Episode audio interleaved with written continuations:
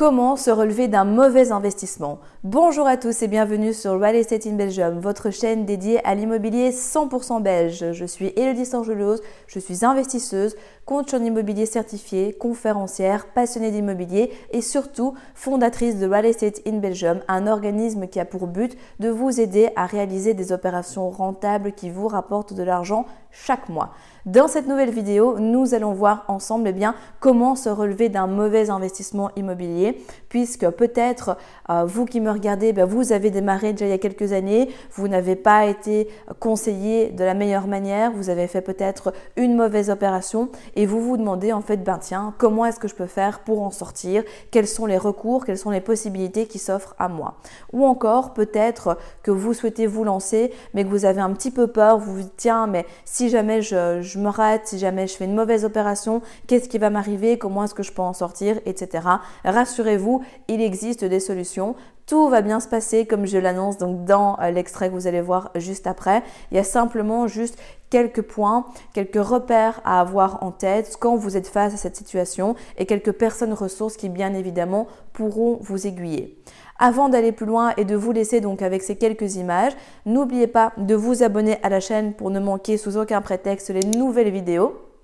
Et également, je vous invite à télécharger le cadeau que je vous offre et qui va grandement vous aider lors de votre demande de financement. Ceci étant dit, je vous laisse découvrir tout ça juste après le jingle.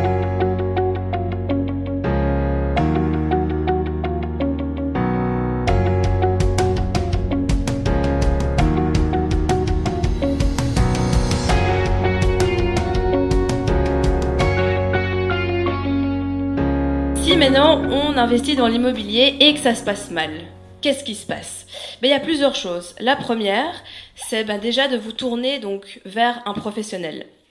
Si vous avez fait une mauvaise opération ou que vous vous rendez compte que vous êtes en pleine acquisition d'un bien et qu'en fait vous devez prendre la fuite au lieu de l'acquérir, il y a plusieurs choses. Donc ça va dépendre déjà premièrement dans quel stade vous êtes. Est-ce que vous l'avez déjà acheté et que donc vous devez assumer les conséquences et optimiser et essayer d'en tirer parti pour faire autre chose et que ça soit mieux? Ou est-ce que vous êtes dans le processus d'achat et là vous devez simplement, on se comprend, trouver une solution pour en sortir? La première chose, ça va être donc, comme je le disais, de vous tourner vers des spécialistes. Le notaire, clairement, c'est vraiment une personne qui va être d'une grande utilité dans tous ces cas-là, puisque le notaire pourra directement vous dire ce qu'il est possible de faire comme recours, etc. Vous pouvez également prendre contact avec des avocats qui sont aussi spécialisés dans l'immobilier, tout comme les assureurs, des coachs immobiliers et autres, en fonction de ce que vous avez besoin. N'oubliez pas aussi qu'il est toujours possible de stopper le processus de vente. C'est-à-dire que on associe souvent la perte d'argent, en fait, inconsciemment bien sûr, à la mort. Et donc c'est quelque chose qui nous stresse énormément, à juste titre. Maintenant, même si dans l'inconscient c'est associé à cette peur de mourir, on va pas en mourir, ça va être dur, c'est clair, on va perdre de l'argent, mais il est toujours possible de se sortir d'une vente si on le souhaite.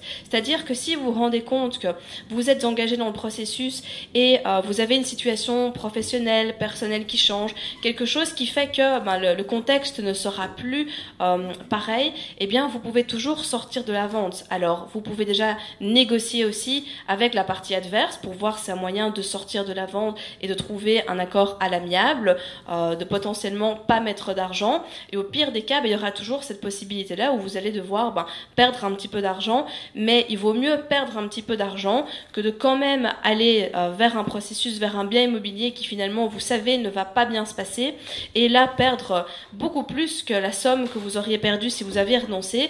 Et au-delà de ça évidemment aussi un facteur temps, un facteur tracas qui est quand même assez important.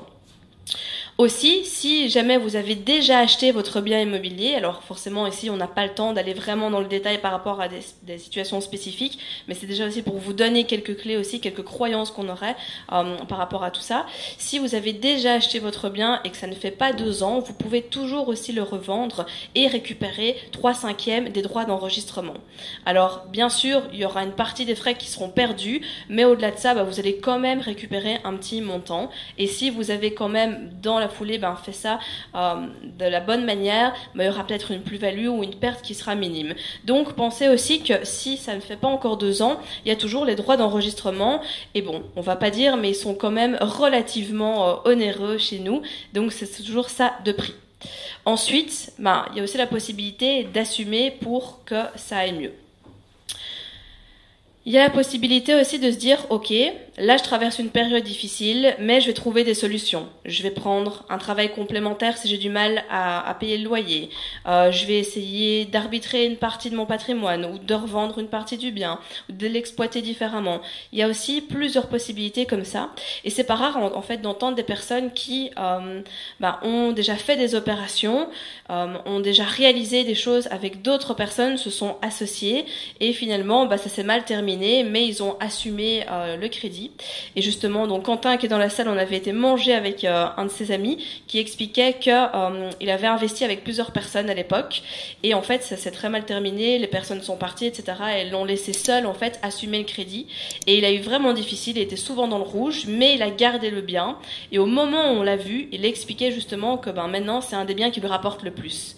Et comme on sait que l'immobilier, c'est des courbes, ça veut dire qu'à un moment où ça va mal, ça va d'office remonter. Donc si vous avez la possibilité aussi d'assumer tout ça, eh bien c'est quelque chose qui peut payer à moyen et à long terme. Donc voyez ce qu'il est possible de faire. Ne pensez pas directement au scénario le plus catastrophique parce qu'il existe des solutions. Et souvent, de ne pas rester seul, d'en parler à quelqu'un d'avisé va pouvoir vous aider aussi à trouver des solutions auxquelles vous n'aviez même pas pensé en fait. Parce que quand on est face à ce genre de problème, souvent, on rumine et en fait, on est vraiment toujours on a toujours les mêmes idées. Alors que quelqu'un d'extérieur va peut-être vous donner la pépite, l'astuce qui va se dire « Ok, mais là, grâce à ça, je peux optimiser, je peux tenir bon ou je peux arbitrer tout simplement. » Et surtout, restez positif parce que tout ira bien. Comme je le disais, vous allez perdre peut-être un peu d'argent ou peut-être pas, mais vous allez apprendre plein de choses. Et ce qui est sûr, c'est que ça vous fera non seulement une bonne histoire à raconter, bon, peut-être quelques années après, certes, mais au-delà de ça, ça vous fera aussi de l'expérience. Et c'est grâce à cette expérience que vous ferez les choses différemment pour le prochain et que vous pourrez retomber par après. Yes, we can. Merci. On peut t'applaudir.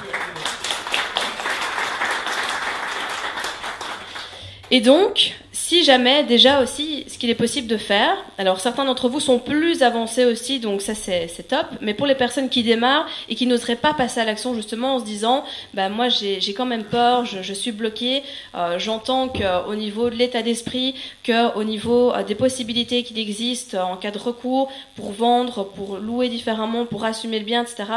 C'est faisable de le faire différemment, mais il n'y a rien à faire, j'ai quand même ce blocage qui m'empêche de passer à l'action. La seule chose que je peux vraiment vous recommander, c'est de vous former, de vous faire accompagner. Je reconnais, j'ai un petit peu prêché ma chapelle là sur le coup, mais bon voilà, vous m'en voudrez pas pour aujourd'hui, parce que vraiment c'est la connaissance qui va vous permettre déjà d'éviter plein d'écueils en fait. Donc rien, le fait que de savoir plein de choses, vous allez déjà éviter plein d'erreurs, le fait de vous faire accompagner également. Donc voilà, vraiment pour ceux qui ont du mal à passer à l'action, ont du mal à avancer et vers ce projet immobilier qui est important pour vous, eh bien formez-vous. Faites-vous passer à l'action, ça n'ira que mieux et encore une fois, tout ira bien. Si vous êtes arrivé jusqu'au bout de la vidéo, c'est qu'il est fort à parier que l'investissement immobilier en Belgique vous intéresse. C'est pourquoi je vous invite à vous abonner à la chaîne YouTube afin de ne manquer sous aucun prétexte les prochaines vidéos exceptionnelles qui vont être publiées. Mais également, surtout, ne repartez pas sans votre cadeau offert. Pour cela, rien de plus simple, il vous suffit de cliquer juste en dessous de la vidéo sur le lien et vous allez accéder directement au cadeau que je vous offre et qui va grandement vous aider lors de votre demande de financement. En attendant, je vous dis à très vite, prenez soin de vous et on se retrouve très prochainement pour de nouvelles aventures.